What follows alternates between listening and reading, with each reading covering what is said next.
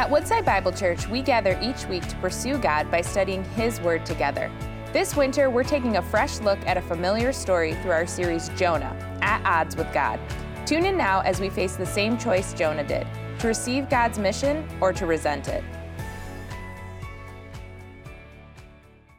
All right, this morning, I encourage you to take out your Bible and turn with me to Jonah, the book of Jonah, beginning in chapter 4 today. We're going to actually begin in chapter 3, verse 10, as where we left off last week. Jonah chapter 4.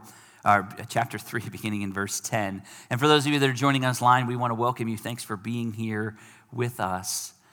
You know, we've been on this journey as we've come through over the past four weeks, and now that our fifth week we're looking at the book of Jonah, I'm excited that we get a chance to grapple with this difficult text this morning.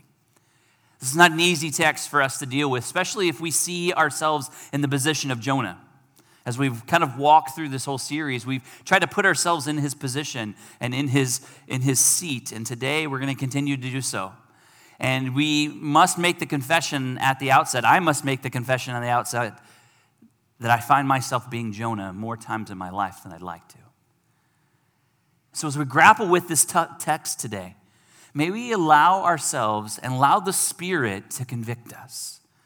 My prayer is today that we would feel convicted, not in a way that would lead us to run away from God, but that we would see God's glorious and His matchless grace that has been so poured out on us that we're able to stand every single day because of God's grace. And that we would not see God as an oppressive God, but we would see him as a caring one that has given us this space and time so that we may live on mission. All right, let's jump into the text today.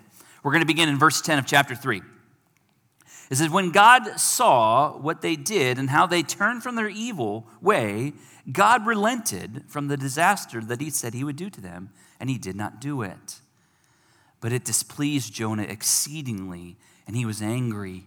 And he prayed to the Lord and said, O Lord, is not this what I said when I was in my country? This is why I made haste to go flee to Tarshish, for I knew you are a gracious God and merciful, slow to anger, and abounding in steadfast love, and relenting from disaster.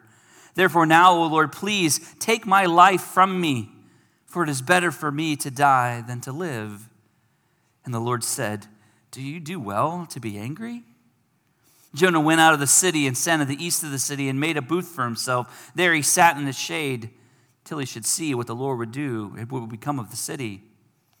Now the Lord God appointed a plant and made it come up over Jonah that it might be of shade over his head to save him from his discomfort. So Jonah was exceedingly glad because of the plant. But when dawn came up the next day, God appointed a worm that attacked the plant so that it withered. And when the sun rose, God appointed a scorching east wind and the sun to bear down on the head of Jonah so that he was faint. And he asked that he might die and said, It is better for me to die than to live. But God said to Jonah, Do you do well to be angry for the plant? And he said, Yes, I do well to be angry, angry enough to die.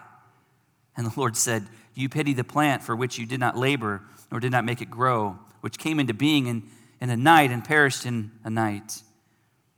And should I not pity Nineveh, the great city, in which there are more than 120,000 persons who do not know their right hand from their left, and also much cattle? You know, one of the things that shocks me, shouldn't shock me, but one of the things that I've discovered about human nature is that as humans, we want mercy, but we want everyone else to receive judgment. Right? We want mercy in our lives, but we want everyone else to receive judgment. Let me put it in just a real context of something that took place this week. Just yesterday, I was driving down the road and I found myself going a little fast. Happens sometimes. I was driving down the road fast, and all of a sudden I blow by this cop car going 15 miles per hour over the speed limit. And you know the feeling that you get, like that sunkenness in your gut, where you're like, So you slow down, you take your foot off the gas, and you kind of put it on the brake, and you're nervously looking in the rearview mirror to see if those lights start shining. And you get down the road about half a mile, and you're like, Whew. dodge that one, right? Then 15 miles down the road, you're driving 15 miles down the road past, and then you're going the speed limit now, and some idiot comes by you blasting by 15 miles over the speed limit, and you're like, Where are the police when you need them? right? Isn't that in our heart? Like, we want mercy, but we want everyone else to receive justice. This is evil in the heart of men. This evil lives deep in your heart and lives deep in my heart. And God forbid that it, it rears its ugly head in our lives. As recipients of God's mercy, should we not be sharers of God's love and mercy? This week I was reading about the Lutheran minister Henry Gerecke, who in 1946 had spent some time in Germany where he had been sharing life and been discipling some prisoners. And one of the prisoners that he came across was Joachim von Ribbentrop. And Johann was a man that was at a time served as a, a leader in Hitler's army.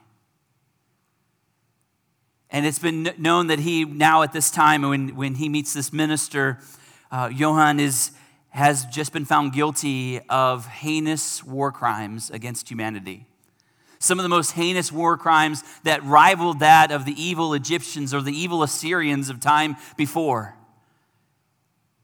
And over the course of time, Gerecke spends time with this prisoner and several others. And over the course of the time, he shares the love of Jesus with Gerecke. And on this morning, on October 16th, 1946, as Gerecke is walking with him to the gallows to be hung. He asks him, What's one thing, what's one last words that you have? And this is what he said.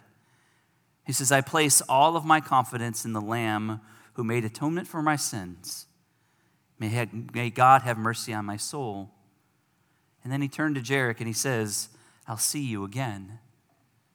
The black hood was then placed over his face the noose around his neck, and the floor dropped out beneath him. Here is this Nazi war criminal who has just died and over time had come to know Christ. And it's been told that Gerecke had, had been in contact with eight other Nazi war criminals that also came to faith in Christ. It's an amazing story of God's grace, right? God takes someone who has done heinous crimes and saves them. Right? And God used this minister in the lives of these men that have had broken lives and men's lives that were so full of darkness. Now that they are restored, and this should be a story of redemption, it should be a story of celebration, but it's not. For when Gerecke came back to America, you know how he was treated? You would think that he would be treated as, as a hero, as someone that is, has uh, sought the life and mercy of God in the lives of other people. But when he came back, he became the target of vicious abuse and violent threats. After he died, his oldest son was going through um, one of the files that was in his desk, and, and he found this stack of letters of all of this hate mail towards his father where his father was continually called a, a Jew hater, a Nazi lover. And we see here again in the lives of people those that, that want mercy or need mercy, but then want justice. Is it possible for a Nazi vile war criminal to repent? Is it possible for someone so evil and so heinous to be to repent and receive forgiveness. You know, in this world, we know that, that everyone sins, right? Everyone sins. But, but we have this way of saying that there are sins And then there are sins right? And somehow we, we want to sit on the throne and we want to be people that judge like people from one another. We want to sit and parse out who's good and who's bad, who's right and who's wrong. And when we try to sit in that place, we find ourselves sinning.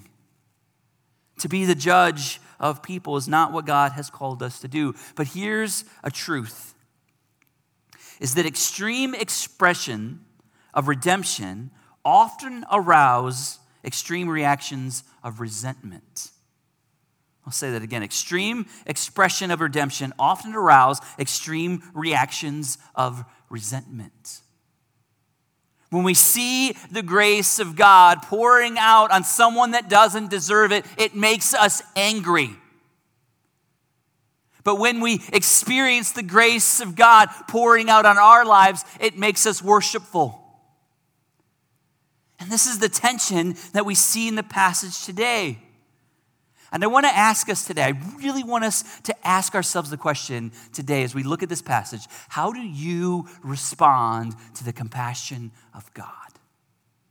How do you respond to, the, to God's compassion?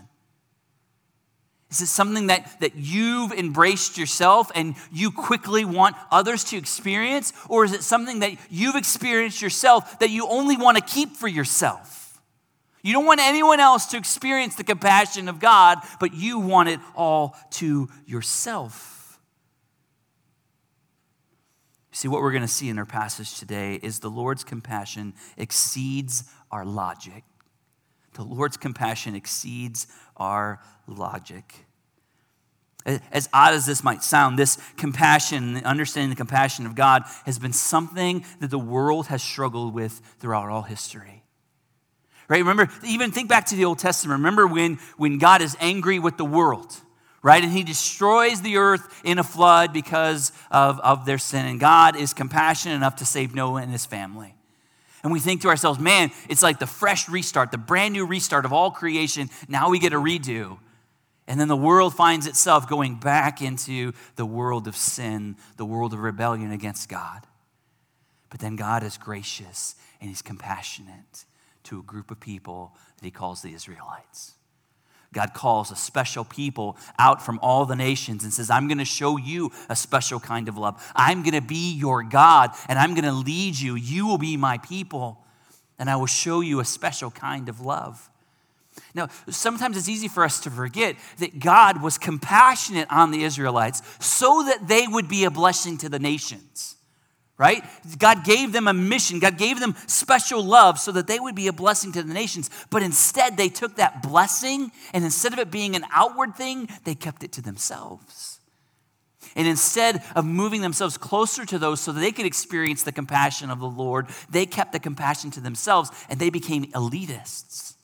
They became separated even more and more from the Gentiles. Remember? Right? There, there are two types of people in the world there are the Jews and there are the Gentiles.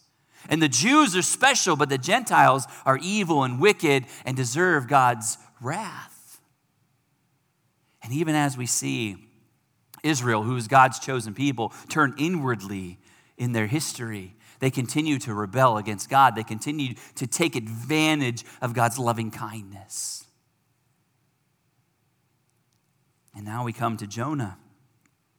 Jonah finds himself in much the same way. He is a recipient of the grace of God, but is unwilling to share God's compassion with others. Remember a couple weeks ago when we started off, we, we came and we saw that Jonah was a prophet.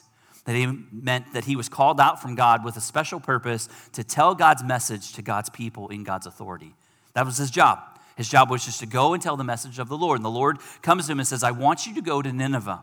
I want you to go to Nineveh and I want you to tell the people there that their sin has come up before me.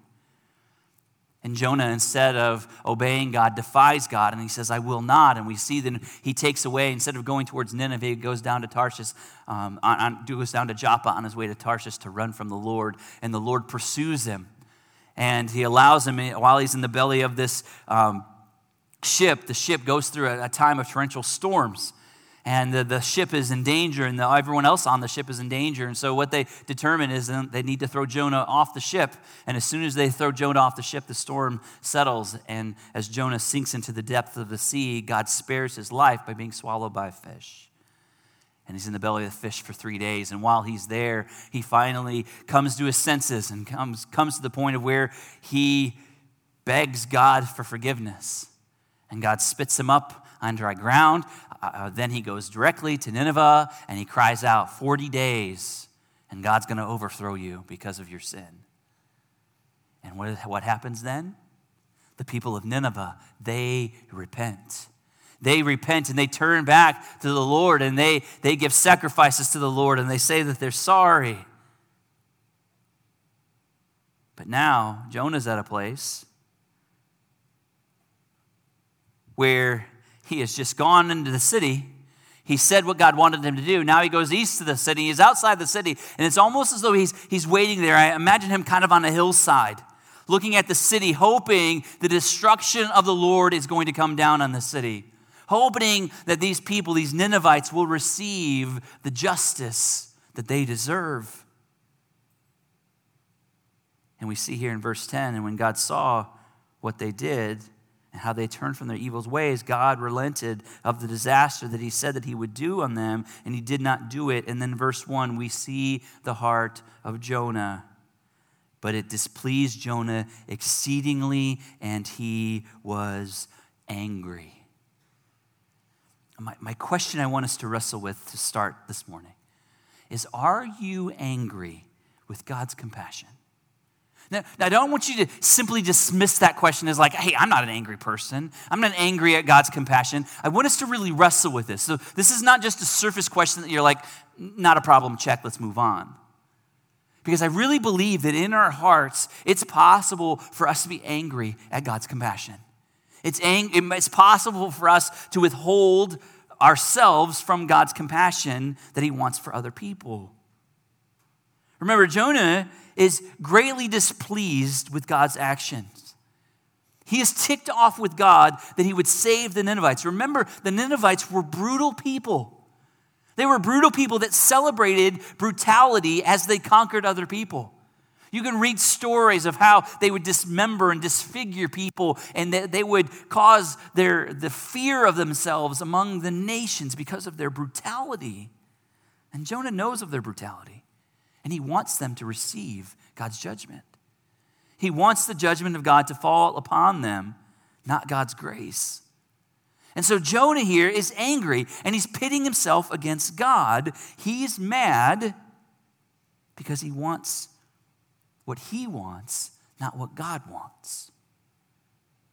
See, in verse 2, we see why really Jonah runs off to Tarshish. He says, And he prayed to the Lord and said, Oh Lord, is not this what I said when I was yet in my country? This is why I made haste to flee Tarshish. He says, I didn't want to go. I didn't want to go to Nineveh because I knew who you were. And then we see in the second part, we know who God is. He says, For I knew you are a gracious God and merciful, slow to anger, and abounding in steadfast love, and relenting from disaster. You see, Jonah wasn't afraid of going to Nineveh because he knew it would be hard. He wasn't afraid because he might be persecuted, that he might suffer. He didn't want to go because he knew who God was. He knew that God was gracious. He knew that God was loving, that knew that he was full of steadfast love, relenting from disaster. But Jonah does not want these pagan people to receive the forgiveness of God.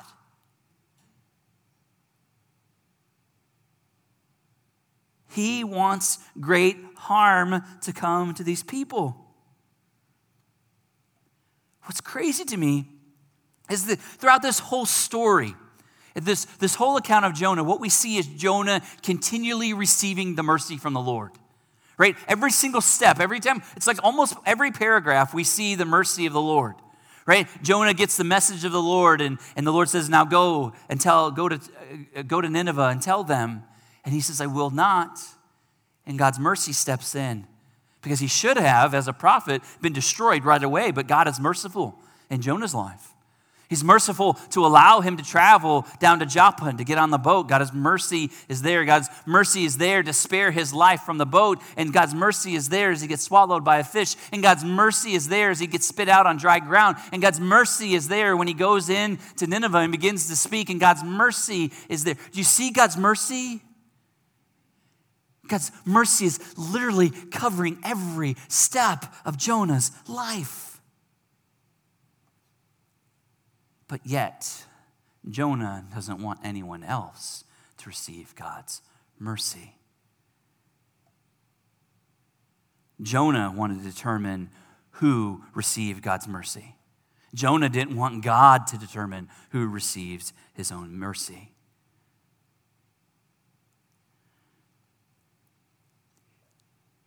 Do you find yourself getting angry at people?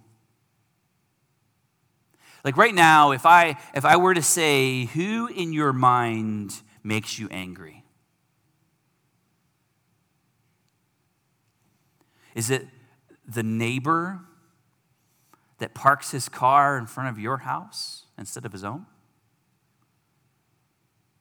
Is it the coworker that you kind of have this hate-hate relationship with that gets the that, that gets the promotion before you?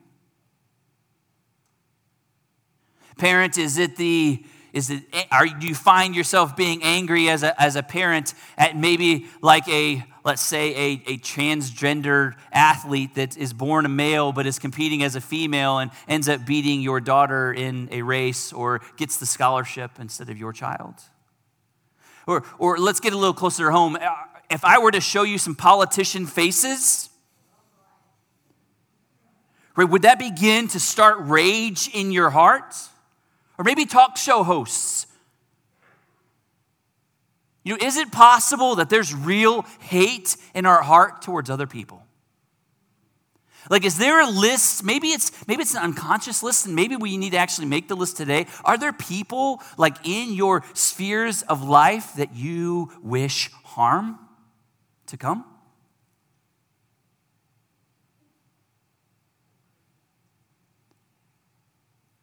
I bet there are.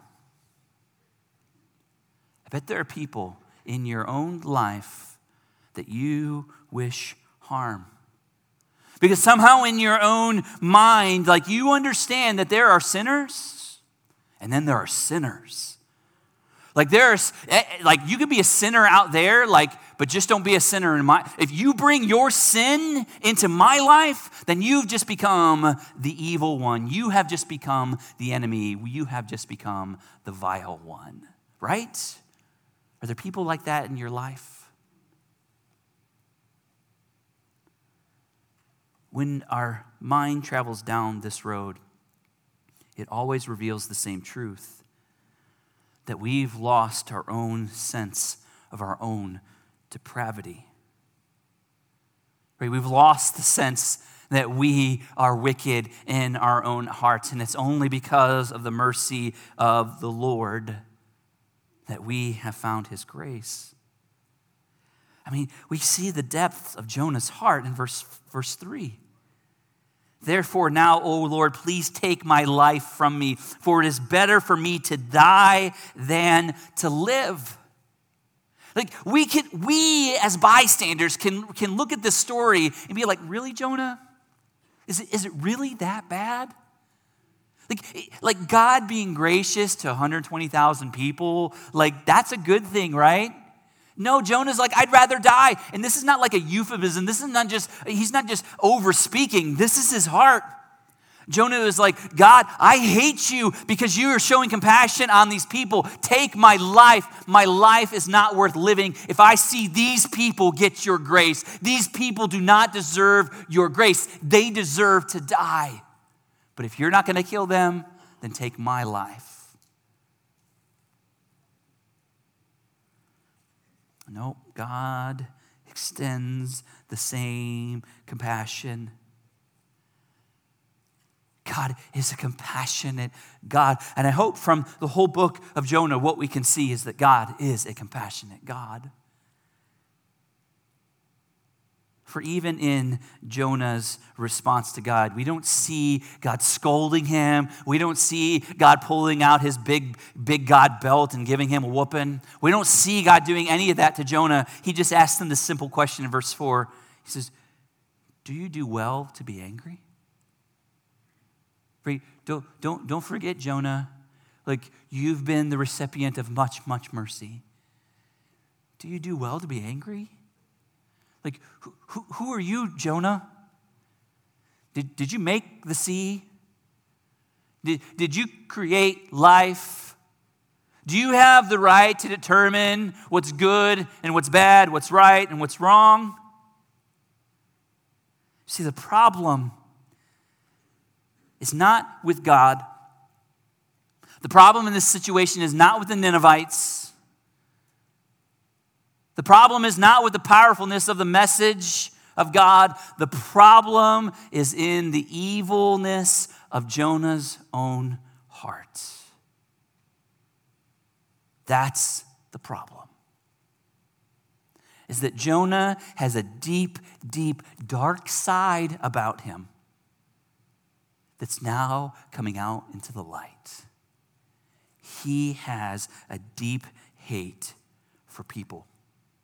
Now, now, let me remind you but why this is so desperately dangerous. Remember, everyone that God gives the breath of life is made in the image of God. That, that means everyone that has been given life is equal in value and worth in the sight of God. And for someone like Jonah to look at a people and to have hatred towards them, to have anger towards them, to wish that they were wiped off the face of the earth is a slap in the face of Almighty God. To devalue someone because of their evilness and their wickedness, to say that they should be outside of the grace of God, is a truly wicked thing. And so, what Jonah needs to do in his heart is to repent is to turn from this wicked heart and turn back to the Lord. For the Lord is compassionate, the Lord is gracious. How do we respond to God's compassion? If we're honest, sometimes we respond in anger.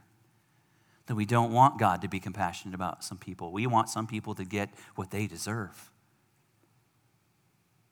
And yet, God is gracious the second question I want us to see today is Have you accepted your equal need of God's grace? What I love, what the, the storyteller does here in uh, the book of Jonah is he goes through verses uh, 1 through 4. And then, as a good storyteller, what he does is verse 5 through 11, he kind of does a flashback. Right? So, verses 1 through 4 was like a, a, a, an, an overview of the account of what has transpired um, but then what we see is he goes back in time and gives us a little bit more detail because he wants us to end at verse 11 with the strong, powerful punch of this text. Okay, so he goes back and, and gives us kind of this flashback.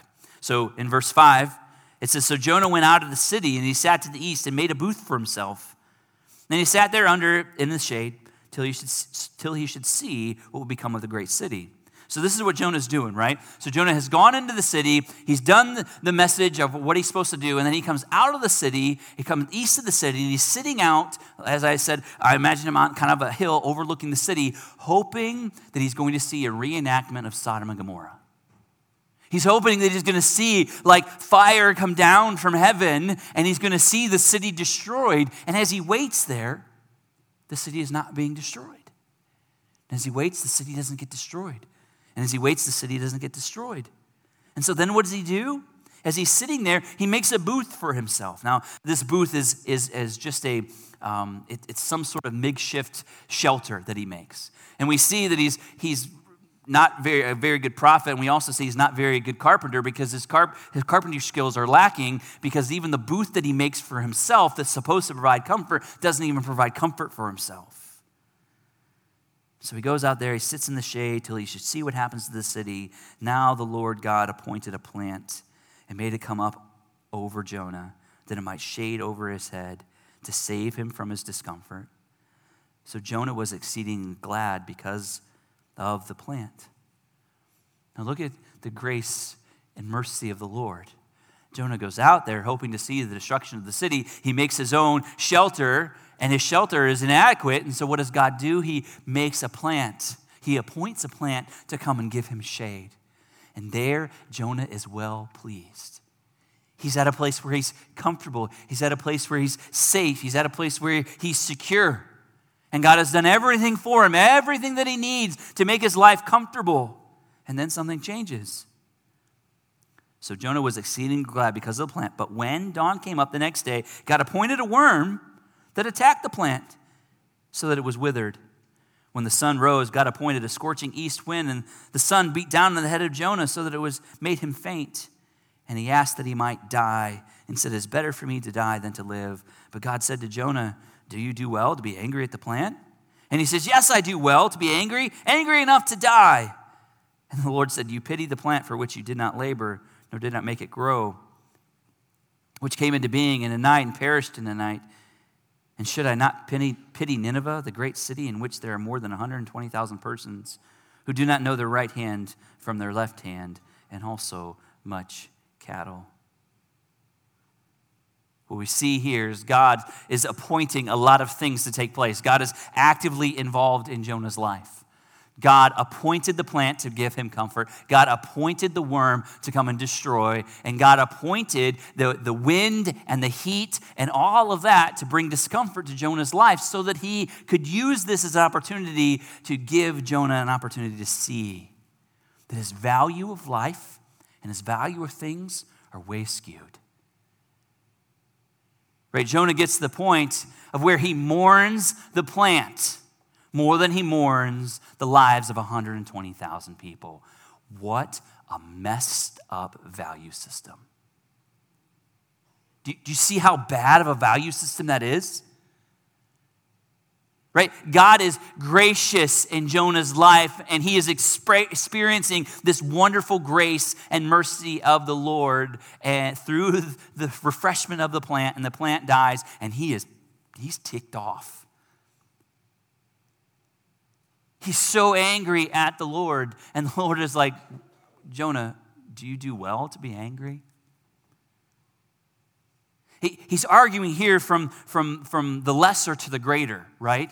He, so he, he's saying, like, you get easily ticked off about this, this plant that, like, made you comfortable.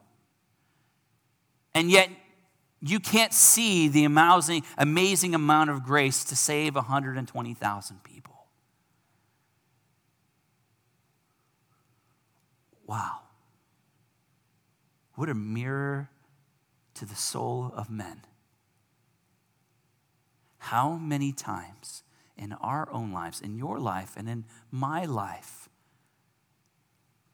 do I wish, do, do I want to die because a, a, a, a, small thing was taken from my life when in reality, what's at stake are the souls of 120,000 people?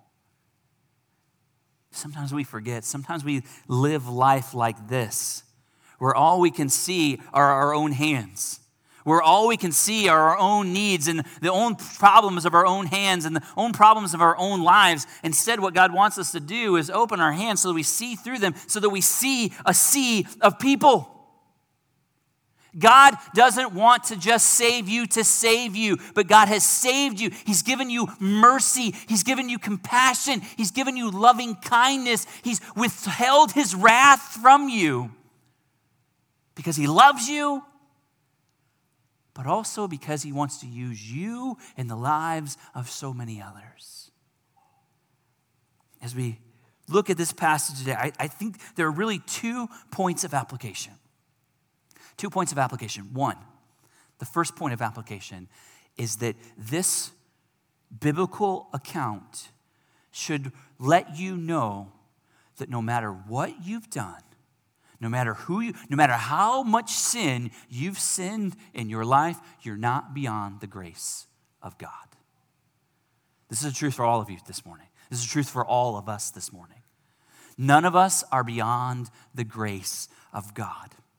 If God can save the Ninevites, God can save you. And how do we know God can save you? Because of Jesus. See, Jesus becomes the way in which we can experience the grace and mercy of the Lord. His compassion for us is seen in Christ. For Jesus Christ, who was fully God and fully man, came to live this on this earth. And as he came to live on this earth, he came with the mission to obey God the Father the whole time. And so every single step of Jesus' life, he obeys God the Father every single day. But Jesus came with a purpose to be a sacrifice for sin. And the Bible tells us that Jesus went to a cross because sin has to be punished. The Bible tells us that all of the sin of the world was placed on Jesus. Your sin, my sin, my guilt, my shame, your guilt, your shame was placed on Jesus. And on the cross, Jesus endured the wrath of God, and Jesus died. But God saw that a sacrifice was enough, that He raised him from the dead. And now Jesus is alive. Jesus has done the work to bring peace between a sinful man and a holy God. All we need to do is believe in Jesus. If we put our personal faith and trust in the work of Jesus, then His work on the cross becomes our work. His righteousness becomes our righteousness, and we have peace with God. God's compassion on you and God's love on you is shown through Christ. And we experience it through faith. That's one. The second application point is this question Do you really care for people? Do you really care for people? I, am not talking about like the people that are in your circle. Of course, you care for your children. Of course, you care for your family. Of course, you care for those people. But, but what I want to ask you is do you truly care for people? Or do you, in your mind, have people that you care for and those that you don't care for? Have you segregated people in your, your mind and in your heart? Like these people, I will express to them the compassion and love of the Lord, and I will extend the mercy, but these people I will not. I whoever these people are, we all have a different definition of who these people are. But do you really care for these people? Or have you positioned yourself in such a way that you've distanced yourself so much from these people? That you've almost lost an opportunity to show the kindness and love and compassion towards these people.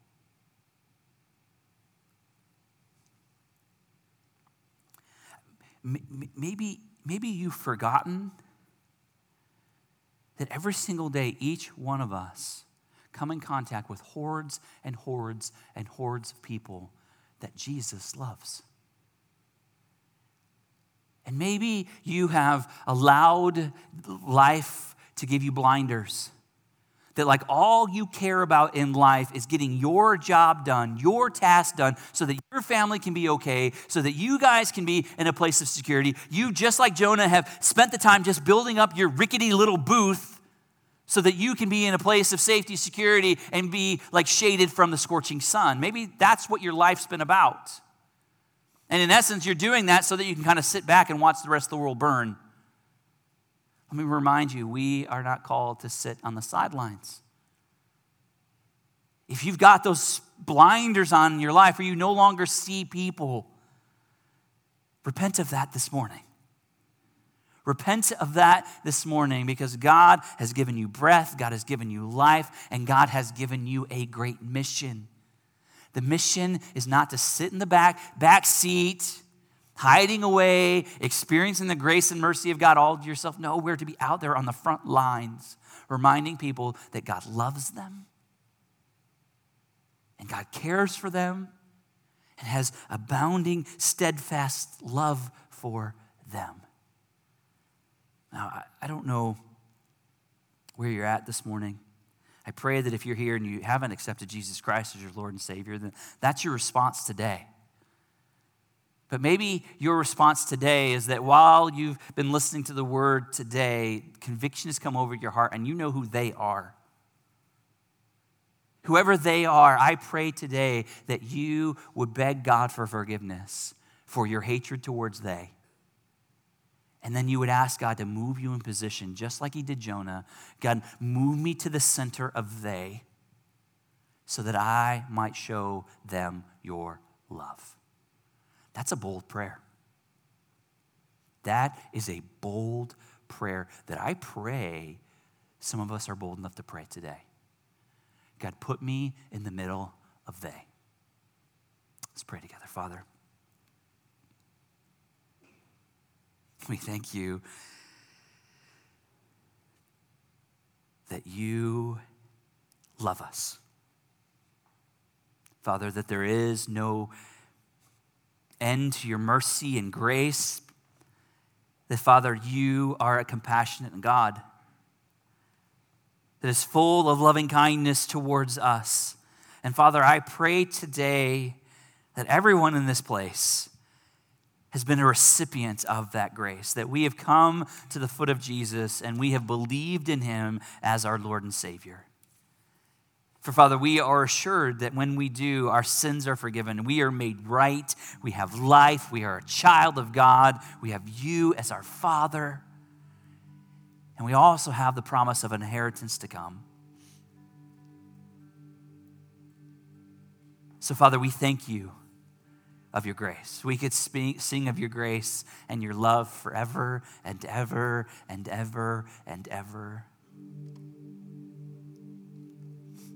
But Father, also we come realizing that your word is not only there to show us how much you love us, but Father, that sometimes we come to your word and it shows us how out of step our hearts have become with your desire for us. And so, Father, today I pray if there is hatred in our heart towards other people, bring it to our forefront, God. Father, there's hatred towards a neighbor, hatred towards a coworker, hatred towards someone in our life, Father, make us uncomfortable with that. And Father, I pray that repentance would be on our hearts and that you would move us now right into the middle of the mess. And as you move us into the middle, Father, help remind us that all we are there to do as we're in the middle is to share your love. Father, that we are sinful, but that you have made a way through Jesus, and that Jesus is the answer. Father, you've given us life, you've given us breath. You've given us salvation. May our response, Father, be fully surrendered lives of worship. In Jesus' name we pray. Amen.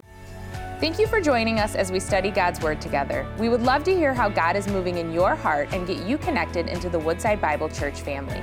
Head to woodsidebible.org/connect to introduce yourself today.